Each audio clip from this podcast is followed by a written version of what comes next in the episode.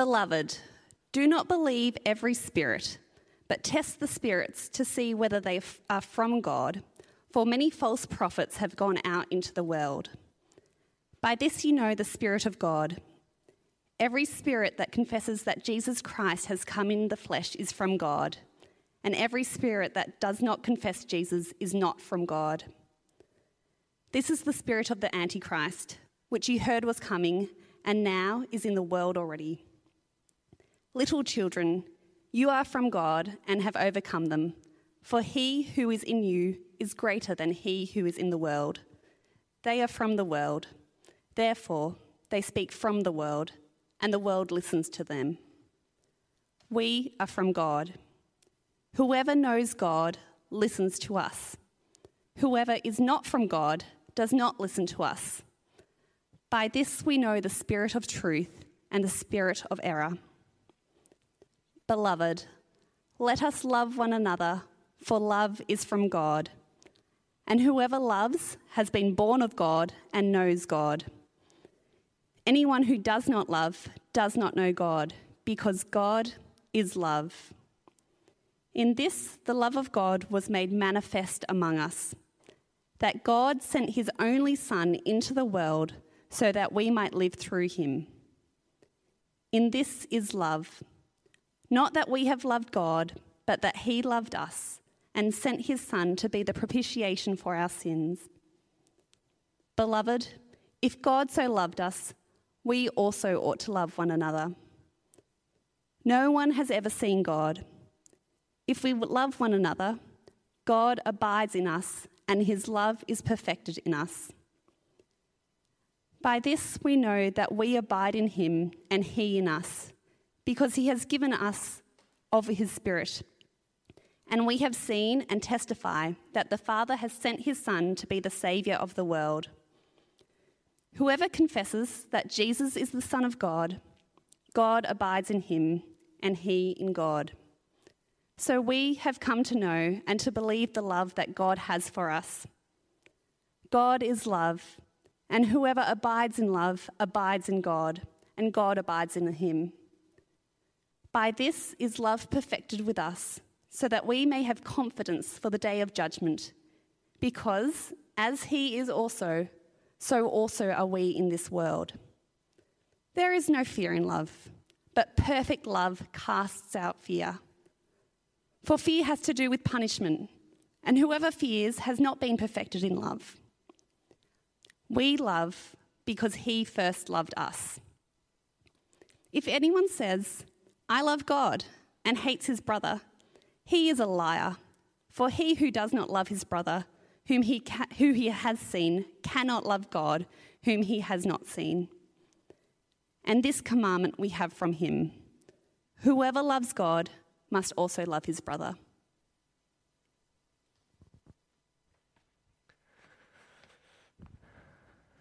Good evening, friends. Uh, to you in the building, great to have you. To you online, welcome. If you're new, my name is Matt, one of the pastors here. I don't know where you are this evening. Special shout out to Mark and Tess. This was going to be their last CIG. They are starting jobs in Tasmania and we're going to farewell them tonight, but instead they had to get in the car and skedaddle. So God bless you guys. Maybe reach out to them today. Reach out to each other. You're all in different parts of this country, I think, tonight. Uh, we are considering together the, how to live out the truth of Christmas. That's what we've been walking through in 1 John. Uh, and this passage, we come to the height of that theme, I think, in the whole book. Uh, it might seem confusing at first, but the chapter hangs on two commands. One is a warning about spirits, and the other is the exhortation to love. But the basis of these two commands is Christmas.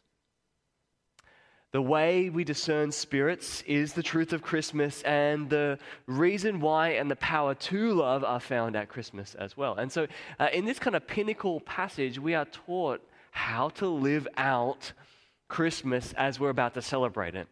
And what I'm really hoping for this evening is just to give you some anchors for this week, some things to lay hold of in uncertainty that you might know God is with you. So let's uh, go through three things about Christmas in this text together. The first is this Christmas is the means by which we deal with the spiritual uncertainty in our world. The truth of Christmas helps us deal with the spiritual uncertainty in this world. That's where John starts this passage. Dear friends, don't, do not believe every spirit, but test the spirits to see whether they are from God, because many false prophets have gone out into the world. Now, this is a bit left field for this book. All the way through, John has been speaking of human false teachers, false prophets. Uh, it's at this point that he labels them as spirits as well. That it's not just some sort of human thing happening with these teachers, but it is a spiritual thing. Now, this is a bit foreign to us, us Westerners. We love natural causes, we don't love spiritual things. Although there are two crystal shops on King Street that are about to open. So we do believe in spiritual things uh, at some level. And so John is warning us, he's exhorting us, he's commanding us to not trust every voice we hear. Because it may be from a spiritual source other than God. And God's people are always to be discerning, testing what they hear to see whether it is from God. So the question is well, how do you do that? How do you test? What is the test? As it turns out, the test is Christmas. Christmas is the test. Have a look. This is how you can recognize the Spirit of God. Every spirit that acknowledges that Jesus Christ has come in the flesh is from God. But every spirit that does not acknowledge Jesus is not from God. The Holy Spirit loves Christmas, He loves it. He loves talking about the fact that Jesus, the Son of God, took on flesh and entered our world on the Father's behalf. That the flesh of Jesus, the body of Jesus, is the place where God fulfills all of his purposes and promises. In the life, death, and resurrection of Jesus, God does complete all of his work. And so the Holy Spirit will always make much of Jesus. And so, if a spirit does not make much of Jesus and much of his flesh, then we are to say, well, it's not from God. In fact, it is the spirit of the Antichrist, which we have heard is coming and even now is already in the world. The Antichrist for John is not a world leader or a high spiritual king or something. It is anyone who denies who Jesus is, who does not allow Jesus to be the Son of God who fulfills God's purposes. There's a little antichrist in all of us, according to John, in fact. But it doesn't stop there because you think, well, what, what Jesus? You know, what Jesus in the flesh, but what Jesus uh, is the one that the Holy Spirit helps us confess?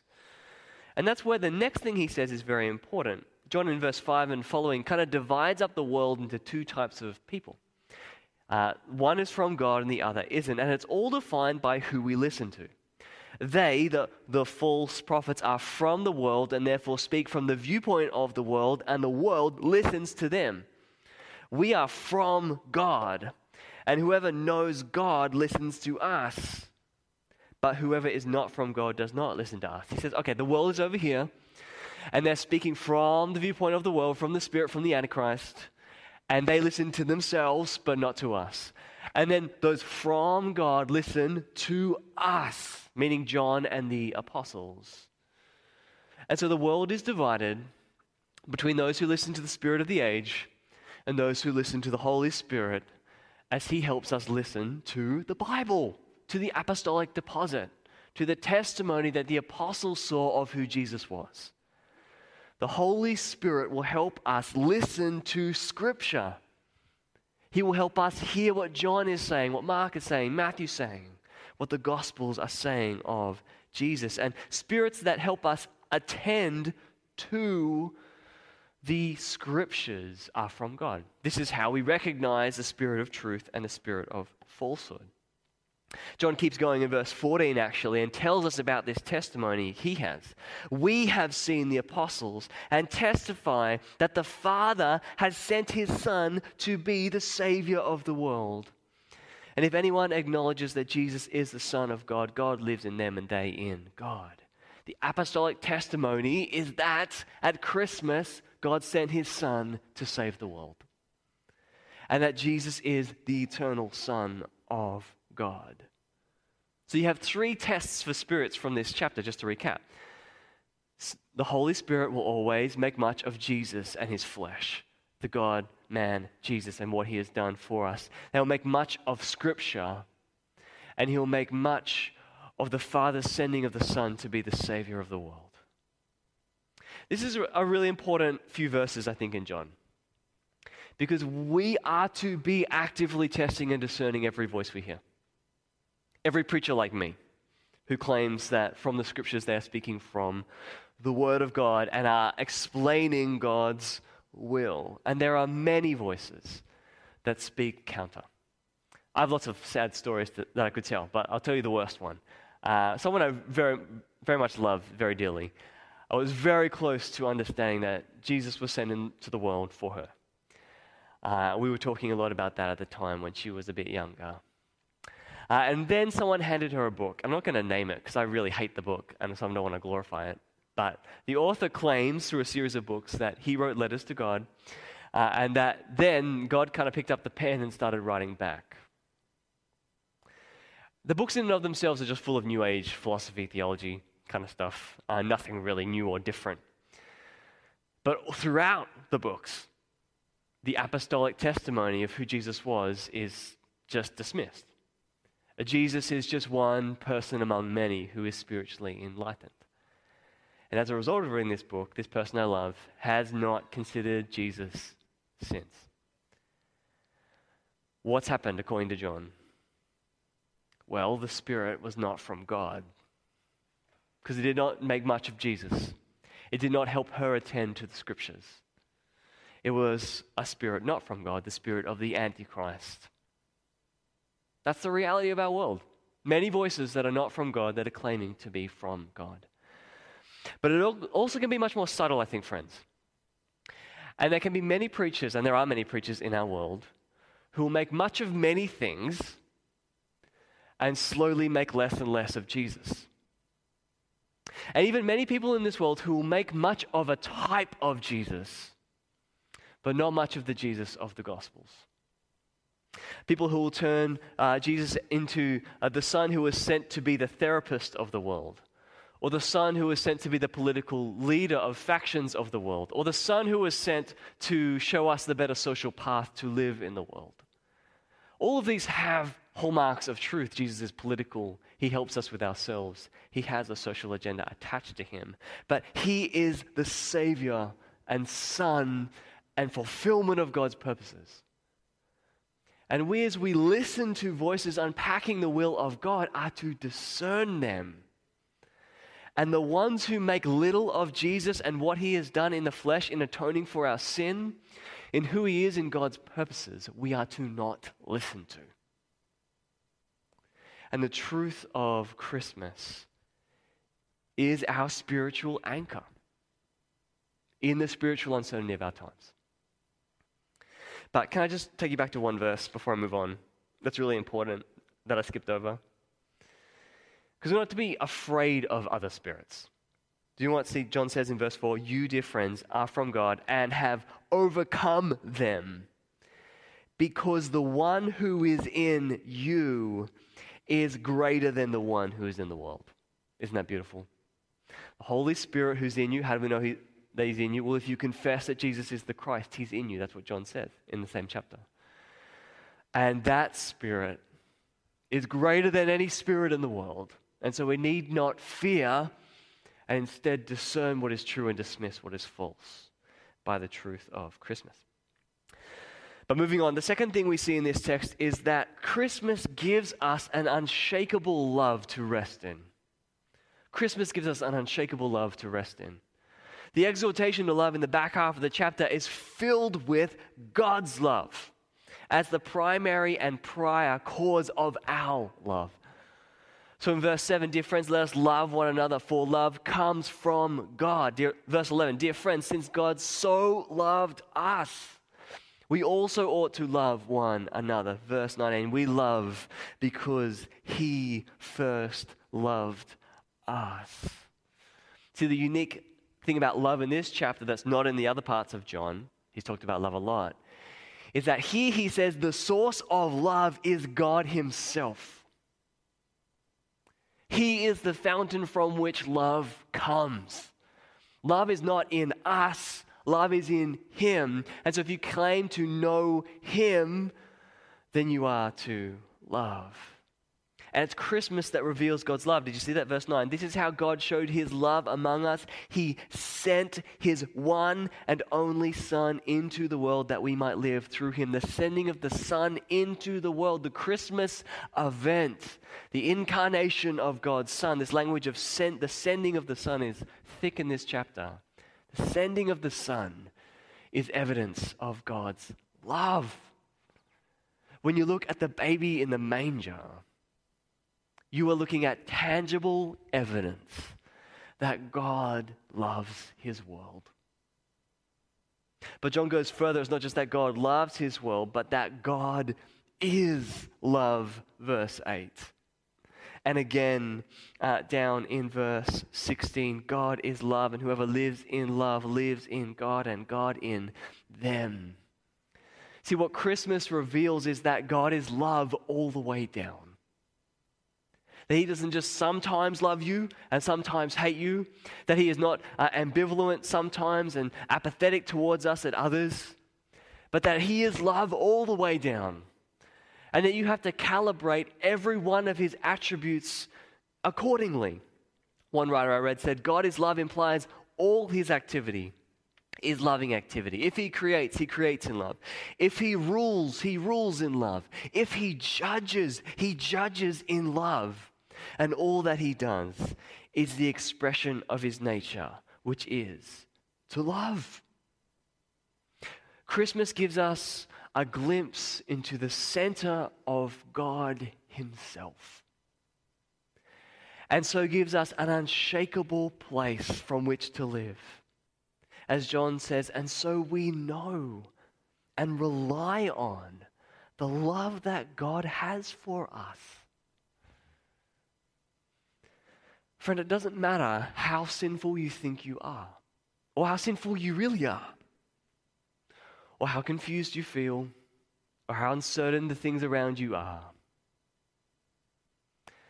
The baby in the manger, in whatever tacky way you see it in the next few days, is tangible evidence that you can know and rely upon God's love for you in Jesus.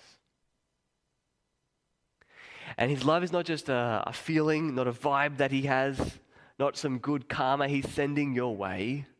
He loves you because he has dealt with his wrath on your sin. He has made an atoning sacrifice in the flesh of his son for your sake. He has dealt with the most brutal part of your circumstances in turning aside his wrath from upon you so that you can know and rely on His love. So, in the next few days, when you're feeling uncertain about yourself or about the world, use that as a moment to know and rely upon the love that God has for you that you can see in the manger at Christmas. God sent His Son into the world for your sake and the world's sake. But the third thing I want to say tonight is that if you let it, if you let it, that love will turn you upside down. If you let it, that love will turn you upside down. See, that's the whole logic of this back half. You see, we're not just exhorted to morally perfect our own love. We're not just told to try harder, try to love more, be better. What's the whole language of the back half? Love as you've been loved. But notice how it's not even your love it talks about at all. What does it talk about? It talks about God's love being made complete in you. Or from Beck's translation, God's love being perfected in you. Let me show you. Verse 12. No one has ever seen God, but if we love one another, God lives in us and his love is made complete, perfected, fulfilled in us. In verse 17, this is how love is made complete, perfected, fulfilled among us so that we will have confidence on the day of judgment. Verse 18 there is no fear in love, but perfect or complete or fulfilled love. Same word, just the noun. Love drives out fear. The one who fears is not made perfected, completed in love. It's got this beautiful language, not of our love being perfected, But God's love, which dwells in us because we live in God and God lives in us, that love so taking hold of us that it kind of has its way in us, that it comes to completion through and in us. That the point is not just that you know how much God loves you, but that God's love so overturns you that you can't help but love another. God's love has not finished its work in you until it sends you outward with the same force and relentless pursuit that the Father sent the Son into the world with. Verse 18 talks about this perfect love that drives out fear. And it talks about our fear of judgment. And it describes how this, there's this perfect love that drives away our fear. And it's a picture of us being so overtaken by God's love that we are certain of our fate because our sin is dealt with. Yet it's a perfect love because it's not just overcome our fear of judgment, but it's pushed us outward in love. We are summoned to be a different type of person in light of what has happened at Christmas. Indeed, at the end, uh, basically in this whole back half, he's calling out the false teachers who claim to love and know God. But he says, You can't love and know God if you don't love, because God is love. And whoever claims to love God yet hates a brother or sister is a liar. For whoever does not love their brother or sister whom they have seen cannot love God who they do not see. If you claim to love and know God and you aren't driven out in love, then you don't know this God and His love. It's very likely this Christmas that there is a temperature and atmosphere in our city that could drive you inward. But Christmas should always drive us outward. There's an atmosphere in our city that could drive you to fear. But Christmas drives out our fear. The relentless love of God that sent his Son into the world to die on our behalf, to spend his flesh for our sake, is a love that will overturn you if you let it. And so at Christmas, we are summoned to live out the same love we have experienced. What does God's love do? It initiates, it starts things when there is no hope, when the other party isn't even interested. It initiated when we were stuck in our sin and judgment, and yet it bore cost in Jesus Christ. That's the love that you're summoned to this Christmas. Who can you initiate a loving act with? The relative you don't like, the neighbor who's forgotten by everyone else, the friend you've fallen out with. And how is it that you could bear a cost to bring them life? A cost of money, a cost of time, a cost of pride, a cost of something to love and serve them. If you know and rely on the love that God has for you, let it send you outward. You see, the beautiful thing about this whole chapter is that the two seemingly different halves actually fit together in Jesus. The passage just said, you know, the Holy Spirit, He makes much of Jesus, and we are to make much of Jesus as our Savior. Yet, if you make much of Jesus and you aren't a person of love, it says there's something wrong. In the same way, it says if, you're, if you think you're a person of love, but you do not think that love was in Jesus, then something's not happening as well. But together, beautifully, when we see that in Jesus Christ, the eternal love of God is, and we are driven to love, that is when God's love has overtaken us. And that's what Christmas summons us to. So, friends, in the next few days, Know and rely on the love that God has for you in Jesus. And let it overturn you. Let's pray. Father, we want to pray tonight for the silencing of voices that make too little of Jesus. And we want to pray that in our hearts, the Spirit would make much of Jesus and we will be people who make much of Jesus. And Father, we pray that your Spirit tonight would pour the love of Jesus into our hearts that we might know and rely on the love that you have for us. And we ask that that love would overturn us. We pray even for an image in our head right now of that person we could initiate a costly act toward in view of the love we have seen in Jesus. And we pray that you would move us by your Spirit to enact it for his sake. Amen.